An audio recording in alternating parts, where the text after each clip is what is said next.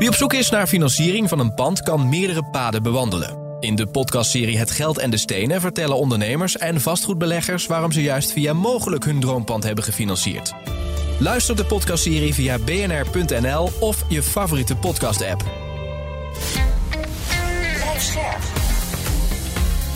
BNR Nieuwsradio. Vastgoed gezocht. Maarten Bouwhuis. Elk jaar adviseert het Nibud over de leennormen in ons land. Op basis van dat advies stelt het kabinet de hypotheekregels vast. Dat wat je maximaal mag lenen om een huis te kopen dus.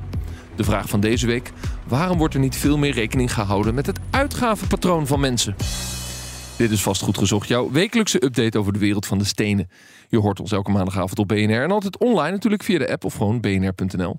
Nou, Maarten de Guiter, die is er vandaag niet. Bij mij staat Lotte de Jong van Sevels Nederland. Uh, Lotte, van harte welkom weer. Dankjewel. En fijn dat je er bent. We beginnen even met nieuws uit de woningmarkt. De huizenprijzen blijven dalen. Het CBS en het kadaster melden in het laatste kwartaal van 2020 een daling van 2,4% ten opzichte van een kwartaal ervoor. En dat is dan de vijfde maand op rij dat de woningprijzen dalen. Moet er wel bij zeggen, de prijzen in december zijn nog altijd 2,7% hoger dan december 2021. Maar goed, de daling is stevig ingezet. Hoe kijk je daarnaar? Ja, uh, niet verrassend uh, uiteraard. Uh, ook niet dat het nog steeds hoger is dan in 2021. Ik denk dat het zo exorbitant gegroeid is dat dat ook nog wat te verklaren is. Um, ik denk dat het goed is dat deze tendens is ingezet. Even los van het feit dat de reden waarom natuurlijk wel um, zorgwekkend is. Ja. Maar ik denk dat het wel goed is dat we met z'n allen even wat meer naar achter hangen en ja, het is een soort externe reden, hè? een soort cocktail van oorlog, ja. energieprijzen en dus oplopende rente en inflatie. Ja, um, dat dus wat ik zeg, maar... ja, de reden daar gelaten, maar voor de huizenmarkt en de, de prijzen die daar uh, rondgaan, denk ik dat het goed is dat dit is ingezet. Misschien een soort van uh, gezonde correctie, kunnen we straks ook uh, over doorpraten. Um, ja, dan viel jouw oog op een opinierend bericht op vastgoedmarkt.nl. Overheid begint toch met het sluiten van eigen onduurzame kantoren. Wat is de tendens van het stuk? Ja, we weten met z'n allen dat we sinds 2023 vanuit de overheid de opdracht hebben gekregen uh, om uh, energielabel C uh, op je kantoorpand ehm, te hebben. En toewerkend, dat is nu wettelijk verplicht hè, voor elk kantoor verplicht, in Nederland. Ja, toewerkend naar 2030 moet dat energielabel A zijn. Um, en de overheid moet dat gaan handhaven. Maar in dit stuk wordt er heel duidelijk aangegeven dat ook de kantoren die in het bezit zijn van de overheid zelf uh, ook nog niet voldoen aan dat energielabel C. En dan gaat het een beetje over gelijke monniken, gelijke kappen. Um, practice what you preach. Op het moment dat je gaat handhaven en uh, uh, ontwikkelaars en beleggers vraagt om dat te doen, dan wel een boete op te leggen als dat niet zo is, dan moet je ook hand in eigen boezem steken. En waarom mijn oog erop viel, is omdat ik in mijn eigen werk veel te maken heb met ook gedragsverandering ten aanzien van huisvesting. En daar start het ook bij het rolmodel van de beslissingmakers in een organisatie. Die zijn heel goed in staat om een foto te maken van hun eigen organisatie waar ze zelf niet op staan. En op het moment dat je dat doet, is het heel lastig om je organisatie in beweging te krijgen en die verandering ook te bewerkstelligen. Ja, en tegelijkertijd, eh, je kunt natuurlijk stellen, hè, er zijn heel veel panden van de overheid, uh, die hebben nog geen energielabel C. Dus mag die overheid dan wel handhaven? Ja, er zijn ook ambtenaren die rijden te hard en die worden geflitst. Maar daarmee mag de overheid ons als burgers natuurlijk nog wel een boete geven als we te hard rijden. En dus het is ook niet zo dat de overheid nou 100% uh, schoon moet zijn zelf. Zeker niet. Maar laat in ieder geval de tendens zien dat je zelf ook uh, uh, daar heel hard voor werkt en die oplossing zoekt. want anders ondermijnt het ook gewoon je, je gezag, maar ook het, het geloof in het duurzame verhaal. Ja, precies. De gemeente Amsterdam heeft gezegd: wij gaan handhaven. Uh, en wat ik dan lees is, ja, wat is dan handhaven? Boetes uitdelen, misschien bestuurlijke boetes. Uh, als je dus die woning, of dat, sorry, dat kantoorpand geen energielabel C uh, laat hebben. Zal het zover komen al dit jaar? Ja, de, de gevoelskwestie. ik denk dat ze, dat ze daar nog niet zo snel mee zullen komen. Dat ze het nog even de tijd geven om, Me, om mede, te. Mede omdat omdat er een juridische basis is om te zeggen: ja, best Amsterdam. Maar je hebt zelf ook nog heel veel panden die nog geen energielabel C hebben. Absoluut. Als iedereen dat scherp heeft, is dat zeker een reden. Maar ik denk ook dat de overheid wellicht met andere zaken drukker is dan, uh, dan hiermee. Vastgoed gezocht. Al zo'n 20 jaar rekent het Nibud elk jaar de financieringslasten uit voor hypotheken. Zo weet je hoeveel je met jouw inkomen mag lenen om een woning te kopen. Maar ja, mijn gast heeft zo zijn bedenkingen bij de manier waarop die regels tot stand komen. Hergen Dutrieu is van Visie Hypotheken. Van harte welkom, Hergen. Ja, leuk om hier te zijn. Fijn dat je er bent. Uh, jullie zijn als onafhankelijk adviseur actief in de markt voor hypotheken. Die staat natuurlijk op dit moment flink onder druk. Uh, daar wil ik zeker ook nog met je over doorpraten. Maar eerst dus even naar uh, de leennormen, het Nibud-verhaal. Zij komen elk jaar met een rapport, advies financieringslastnormen. Wat staat daar dan doorgaans in? Ja, het is een heel dik rapport, maar uiteindelijk komt het erop neer dat het, je hebt een paar tabellen. En die tabellen schrijven eigenlijk voor, het is een advies, maar het wordt eigenlijk gewoon overgenomen door de markt. Uh, hoeveel je kunt lenen. Dus aan de ene kant staat dan het inkomen wat iemand heeft. Aan de andere kant staat de rente. Dus als, je, als de rente hoger is, kun je bij een bepaald inkomen ietsje minder lenen. Is de rente lager, kan je wat meer lenen. En daarover zegt het Nibud, ja, uh, onze methodiek werkt eigenlijk heel goed. Minder dan 1% van de mensen met een hypotheek heeft een betalingsachterstand. Uh, het gaat dus heel goed met de normen die gesteld worden. Sterker nog, volgens mij is Nederland het land in Europa met de minste executieverkoop. Ja, het is een maximum wat gesteld wordt. En je zou kunnen stellen dat gaat hartstikke goed. Uh, en ik geloof ook dat het niet zegt, ja, we willen Nederland, uh, heeft een missie Nederland zonder geldproblemen. Daar werkt het best goed voor. Maar als je dieper gaat kijken, is het best gek. Dat je zegt, aan de ene kant ga ik wel nauwkeurig vaststellen wat het inkomen van iemand is. Maar zodra we het hebben over het uit, de uitgaven van iemand, zeggen we ja, een soort gemiddeld mandje. Dus iedereen geeft hetzelfde uit. Dat klopt natuurlijk niet. Maar dat is de kern van jouw kritiek. Dat je zegt, we kijken alleen maar naar het inkomen en niet naar de uitgaven. Nou ja, dit, dit zou heel goed. Het, het werkt mogelijk, maar uh, het werkt goed. Want er zijn weinig schulden, uh, zou je kunnen zeggen. Of uh, betalingsachterstanden van, men, van in Nederland. Het issue is hier dat ehm, twintig jaar geleden had je nog geen methodiek om die uitgaven individueel vast te stellen. Tegenwoordig weten we allemaal dat het eigenlijk best eenvoudig is om snel die uitgaven vast te kunnen stellen per persoon. En dat zou het ook wat eerlijker kunnen maken. Ja, ja, dus maar dat is toch best wel uh, een verandering onderhevig, meer dan een inkomen. Je zou kunnen zeggen dat een inkomen langere tijd stabieler is. Dat groeit niet zo exorbitant snel als dat je je uitgaven aanpast. Dus het werkt ook wel heel veel subjectiviteit in de hand. En een gemiddelde, wat het ene jaar het gemiddelde is, hoeft niet het andere jaar het gemiddelde te zijn. Maar Terwijl het bij een inkomen wel zo is. Want ja, je bent ja die blijft wat stabieler. Laten we er een voorbeeld bij halen. Ja. Je hebt bijvoorbeeld de afgelopen, uh, afgelopen jaren heb je de, de duurhuurders gehad. Die zeiden ja, ik, heb, ik betaal heel veel huur uh, nu. Maar daarnaast uh, kan ik ook gewoon prima sparen. Ja. Nu wil ik een huis gaan kopen. Nu mag ik opeens veel meer uitgeven aan woonlasten voor dat huis. Omdat die, hè, die regels die zijn, ja, die zijn, die schrijven dat voor. Dus een geldverstrekker mag er niet van afwijken. Uh, er zijn er alle initiatieven ontstaan, ook vanuit NAG.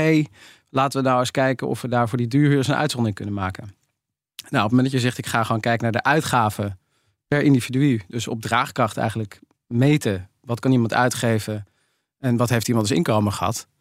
Dan zou je kunnen aangeven, let op, uh, je bent een, uh, een duurhuurder, uh, maar je kunt daarnaast ook heel goed sparen. Dus jij zou inderdaad wel wat meer kunnen lenen. Maar, dat, maar wacht even, dat betekent dat je dus duur hebt gehuurd. Stel je hebt vijf jaar lang 1500 euro per maand betaald aan je huurwoning in de vrije sector. Uh, dan zou je een argument kunnen hebben om te zeggen van je kunt dus laten zien dat je die 1500 euro maandlasten kunt ophoesten. Dat is eigenlijk wat jij stelt. Ja, aan de andere kant heb je natuurlijk de mensen die zeggen: ja, ik, uh, ik heb in datzelfde, diezelfde, datzelfde woning ge ge gehuurd. Heb misschien ben ik misschien ook duurhuurder geweest.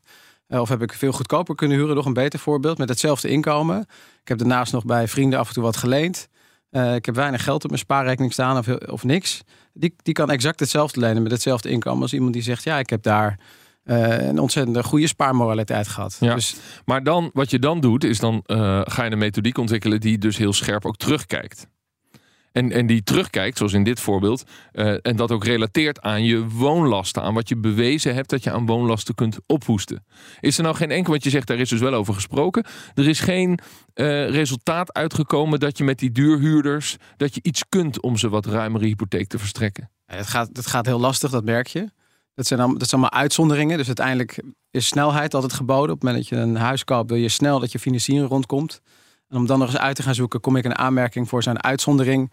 Meestal is die woning alweer weg. Of, of loop je tegen een financieringsvoorbaat aan dat je zegt, nou oké, okay, dat, dat lukt toch niet. Dus dat is een andere component. Je wil graag dat het snel gaat en ja. daar van tevoren duidelijk is. Ja, maar, maar nu, uh, wat je nu doet, is je zegt, je gaat dus heel erg terugkijken. Vind je ook dat je als je kijkt naar uitgaven, dat je vooruit zou, dat je vooruit zou moeten kijken? Nou, dat is, dat is op zich interessant dat je dat noemt. Want er wordt nu geopperd uh, dat we misschien hè, door die energielasten, dat die zo ontzettend uit de pan, uh, dat is ontzettend stijgen, dat, het, dat we misschien daar wel voor moeten gaan corrigeren. Dus vanaf 2024 dat als jij een, woning hebt met een, met een hoog label, zeg eh, label G, dat je misschien wat minder kunt lenen. Dan heb je een energiezuinige woning, dan zou je wat meer mogen lenen. Op zich vind ik dat hartstikke goed. Dat je zegt, ik ga kijken naar de toekomst. Want je koopt een huis, of je hebt een huis wat energiezuinig is. Uh, zou ik iets meer kunnen lenen, want ik heb lagere lasten. Uh, maar waarom zou je het niet verder doortrekken? Want je kunt het niet, je kunt het niet alleen beperkt laten tot woonlasten. Ja. Je kunt zeggen, kijk naar iemands totale uitgavenpakket.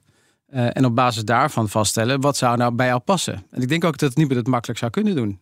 Ja, ik zou kunnen zeggen in de basis denk ik dat het hartstikke goed is dat we als, uh, als land ook kijken en de mensen beschermen ten aanzien van hun portemonnee. En daarin meekijken en ze daar goed in kunnen adviseren. Ik denk dat dat wel buiten kijf staat. Aan de andere kant denk ik op het moment dat je op uh, uitgavenniveau gaat kijken, is dat het enerzijds ook wel discriminatie in de hand zou kunnen werken.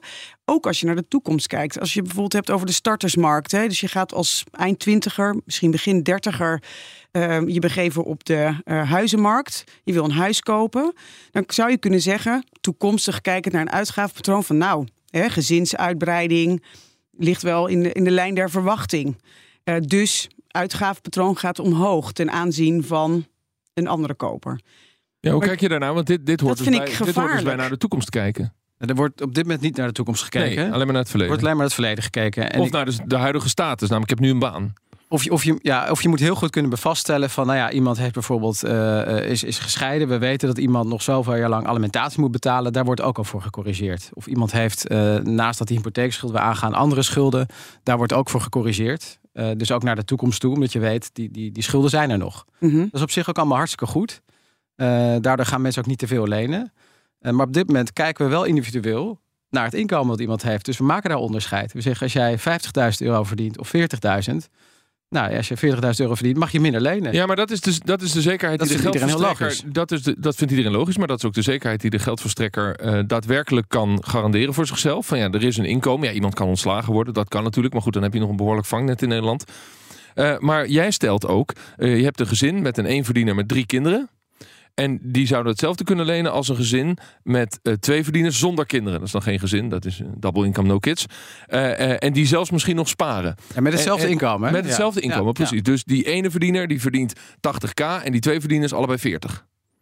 Ja, want in de Ja. nieuwe regels in 2023 mag de twee verdiener 100% meedoen. Ja, je bent goed hoogte. Dus, dus eh, eh, ze hebben allebei die 80k en dan gaan ze de woningmarkt op en dan kunnen ze hetzelfde lenen. Alleen die één verdiener met die 80k, die heeft er wel drie kinderen die die moet voeden.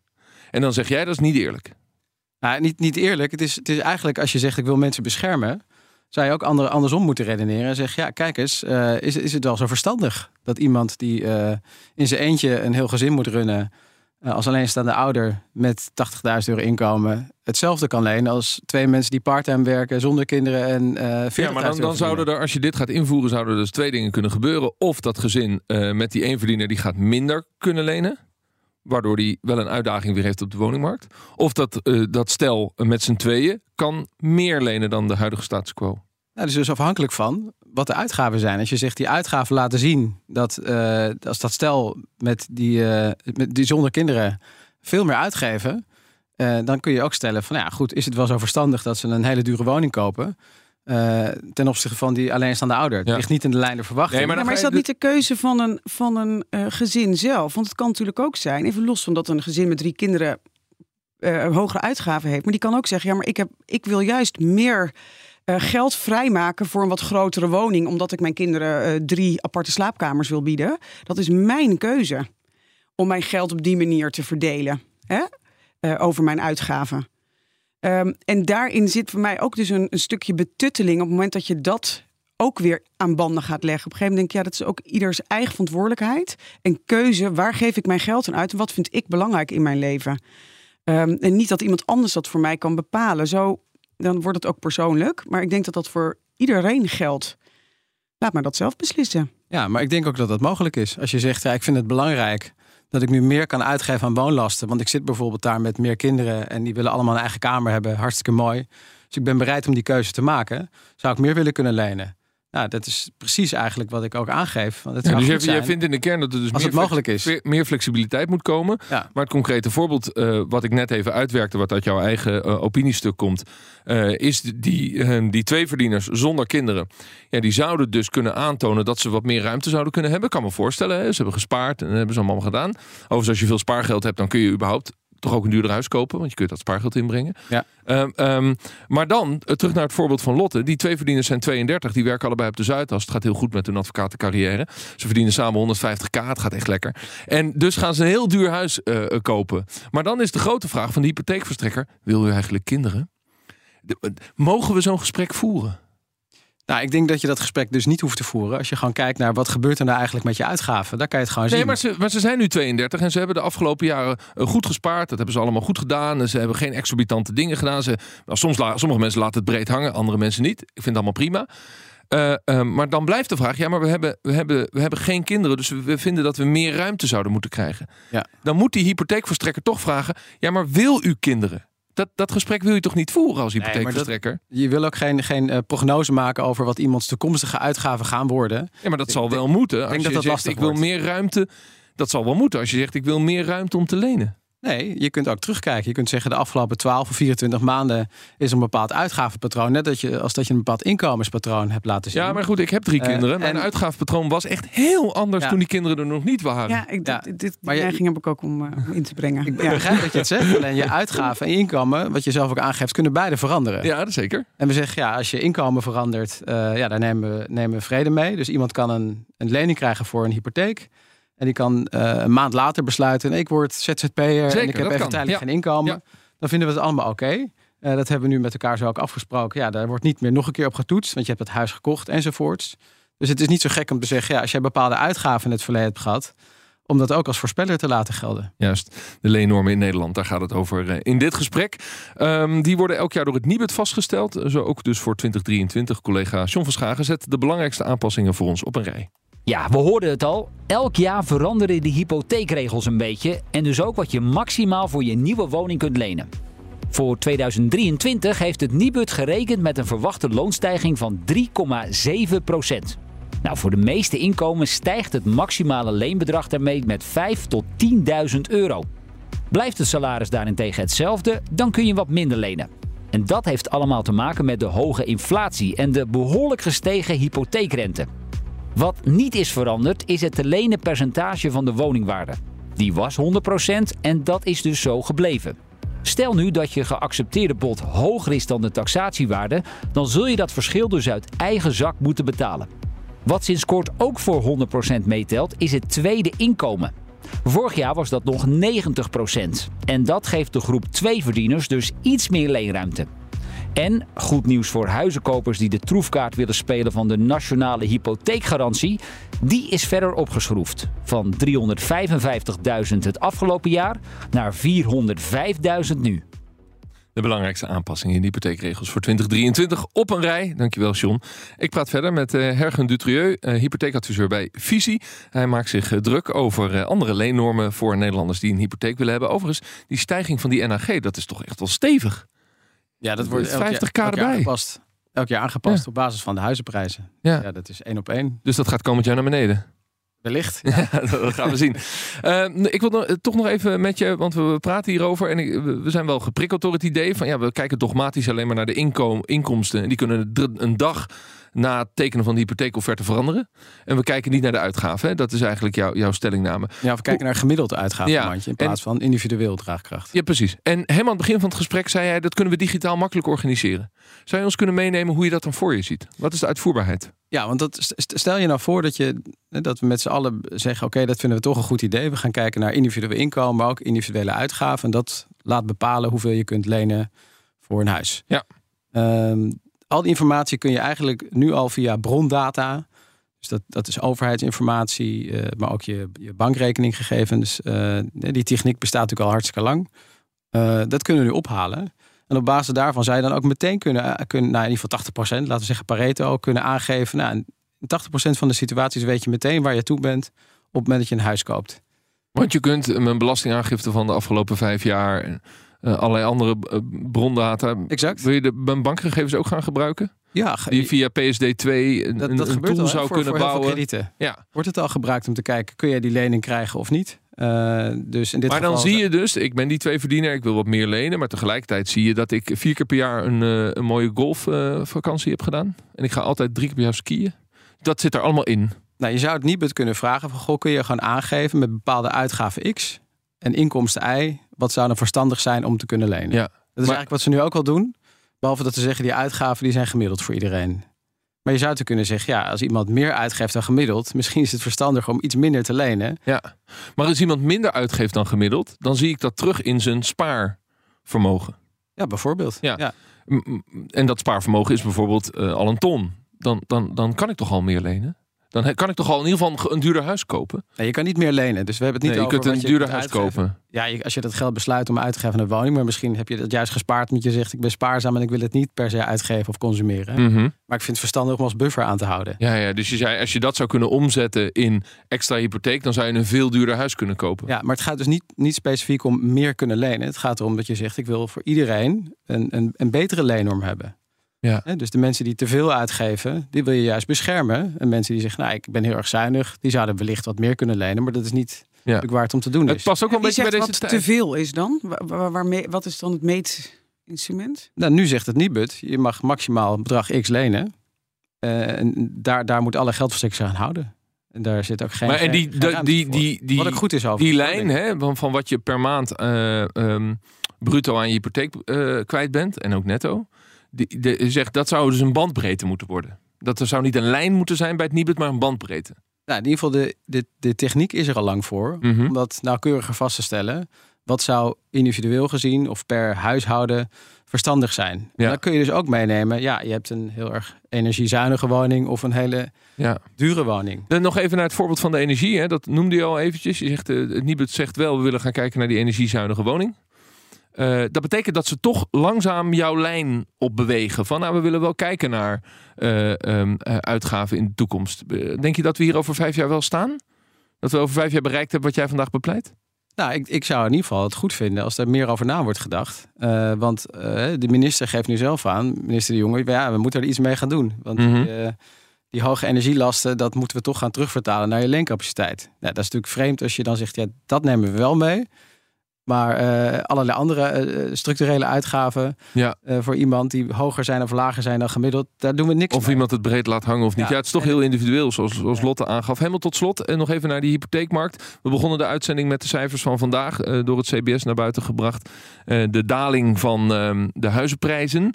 Eh, jullie zien natuurlijk die hypotheekaanvragen binnenlopen. Die lopen ver voorop, in ieder geval een aantal maanden voorop op wat het CBS registreert. Wat zien jullie? Ja, we zien ook dat er eh, minder mensen op dit moment eh, geïnteresseerd zijn om, eh, om een huis te kopen. Er zijn wel veel geïnteresseerden om te kijken wat ze kunnen gaan doen. Maar daadwerkelijk tot actie overgaan, dat is, dat is minder. Ja. ja dat gaan we een kanteling zien in 2023 of is het het hele jaar naar beneden? Je bedoelt kanteling van de Ja, woningprijzen. dus dat die, dat die stabiliseert bijvoorbeeld. ja, dat is echt lastig om aan te geven. Je hebt geen glazen bol, hè? Nee, ik heb geen glazen bol. En het kan zomaar zijn als de, hè, de rentes nog structureel wat hoger blijven.